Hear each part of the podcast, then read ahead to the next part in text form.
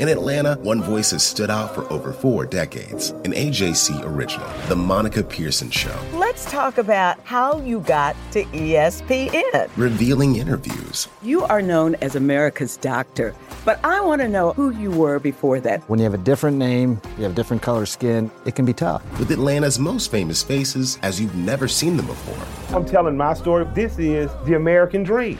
The Monica Pearson Show streaming now on AJC.com. The AJC's trusted veteran political voices, Greg Bluestein, Patricia Murphy, Tia Mitchell, and Bill Nigut, are the essential source for Georgia politics. The Atlanta Journal Constitution's Politically Georgia. Sign up for the newsletter, download the podcast, subscribe to the AJC.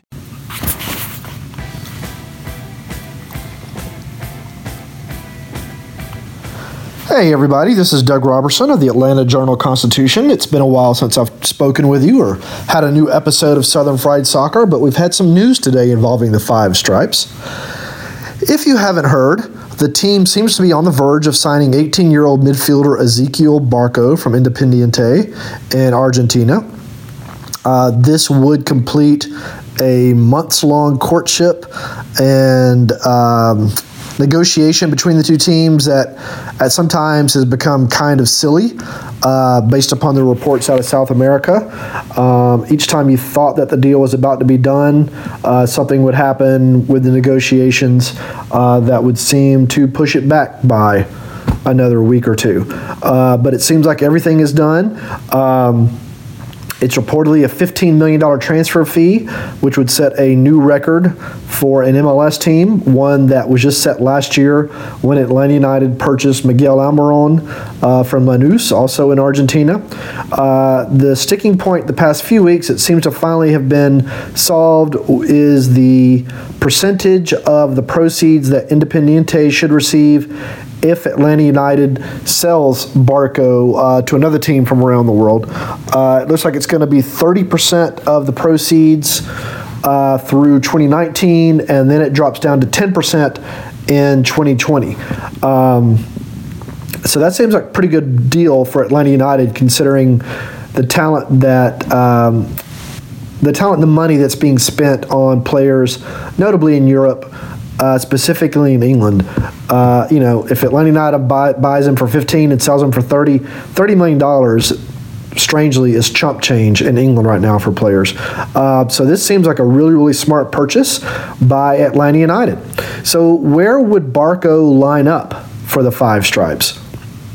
It seems like he's most likely going to slot right into the left midfield position vacated by Yamil Asad, whose loan wasn't either extended or agreed upon between Atlanta United and Vélez Sarsfield in Argentina.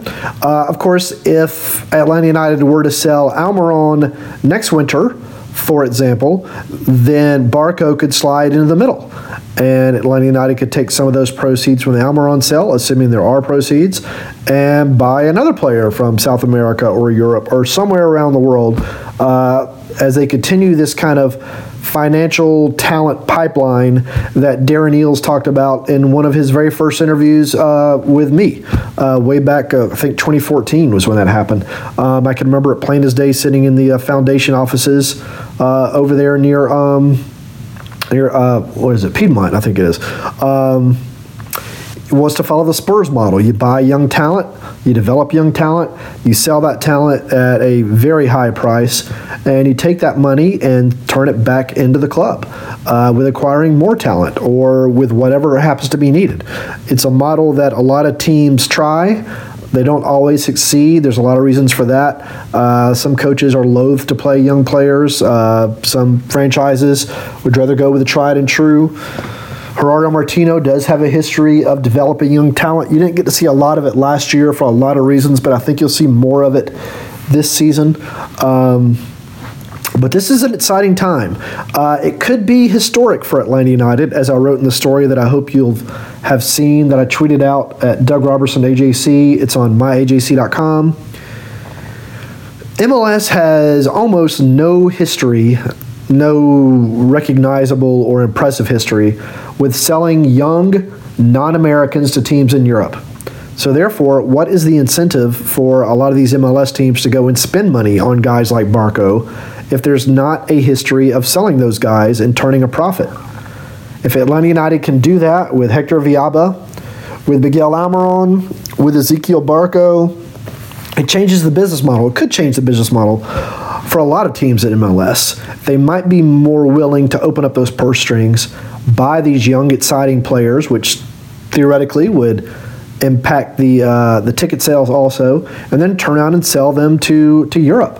Uh, there are quite a few leagues in Europe that do this that are very very good at doing this. Holland is one. Portugal uh, is another. Um, Belgium to to a smaller extent that get these young guys and develop them and send them on their way uh, to bigger clubs. It's how their business model is built. Uh, that could be, should be the MLS business model while the league continues to acquire and develop and fine tune its talent to fulfill Don Garber's goal of becoming one of the better leagues in the world. I think it still has quite a ways to go, um, but it's going to get there, I believe. It's just, it's country's too populous, the interest is too great, if you saw the Gallup poll, in the sport for settling to occur in any regard. Um, so this is just a fantastic purchase, I think, by Atlanta United. Um, I'm really excited to see this kid. He, I shouldn't call him a kid. It sounds degrading. I don't mean it that way. Um, but he was voted one of the top 100 talents in world football. Uh, there were quite a few teams in Europe allegedly interested in him, uh, including Atletico Madrid, uh, who were sniffing around. Um, but he's supposed to be fast. I've seen some video on him. Technical ability is off the charts. Uh, if he can play defense like Gerardo Martino will want to, want him to, uh, you know, Atlanta United is going to be quite, quite scary next year. So imagine a lineup uh, at its strongest with Barco on the left, Martinez as the lone striker who scored 19 goals last year, Hector Villalba, who did a double-double for goals and assists on the right, Miguel Almiron underneath that trident, Darlington Nagbe in between Almiron and Carlos Carmona. On the left, you'll have Greg Garza, You'll have Leandro Gonzalez Pirez and Michael Parkhurst in the center, and then Escobar, I'm assuming on the right if they play a four man back line. If they play a three man back line, you'll probably see Escobar coming off the bench and perhaps Larentowicz partnering with Carmona uh, as two holding midfielders. Um, and Nagbe kind of playing underneath or beside Almiron. Uh, this is just going to be it's going to be an exciting lineup. Uh, you know, the sophomore slump is something that every team tries to avoid. It seems like Atlanta United is spending the money and, and doing everything possible with their two record setting moves, the record trade for Almiron, I'm sorry, for Nagbe from Portland, and now this record signing of Ezequiel Barco from Independiente. It's uh, it's a fun time if you're a five stripe fan, I'm sure. The team also had some USL news today, the hiring of a new coach. They found out that they're going to be in the Eastern Conference. Not that that's that big of a surprise. Uh, the name of the team was unveiled this week Atlanta United 2 or ATL UTD 2. I saw uh, some clever fans are calling them the Golden Spikes, uh, which is a good nickname, uh, kind of in line with the Five Stripes. So that kind of works. The Golden Spike is in the ATL UTD 2 logo. Um, so anyway, a lot of stuff happening. Um, so you'll start seeing a lot more content on uh, ajc.com, on myajc.com, more podcasts, more tweets, and everything. I tweeted this out the other day, but I figured I'll tell y'all too.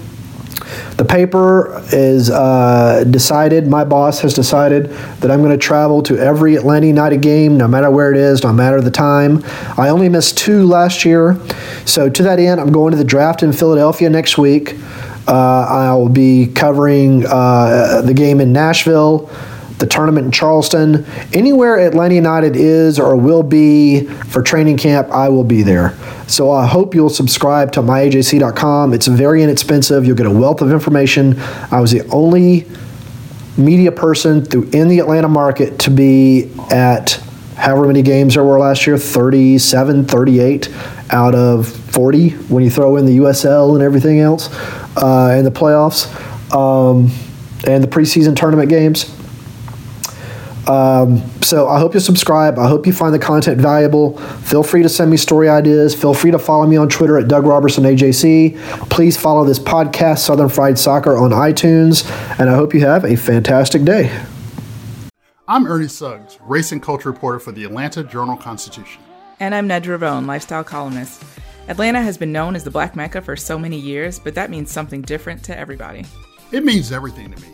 I've been living here for 24 years, and I am still amazed at how rich the city's black culture continues to grow.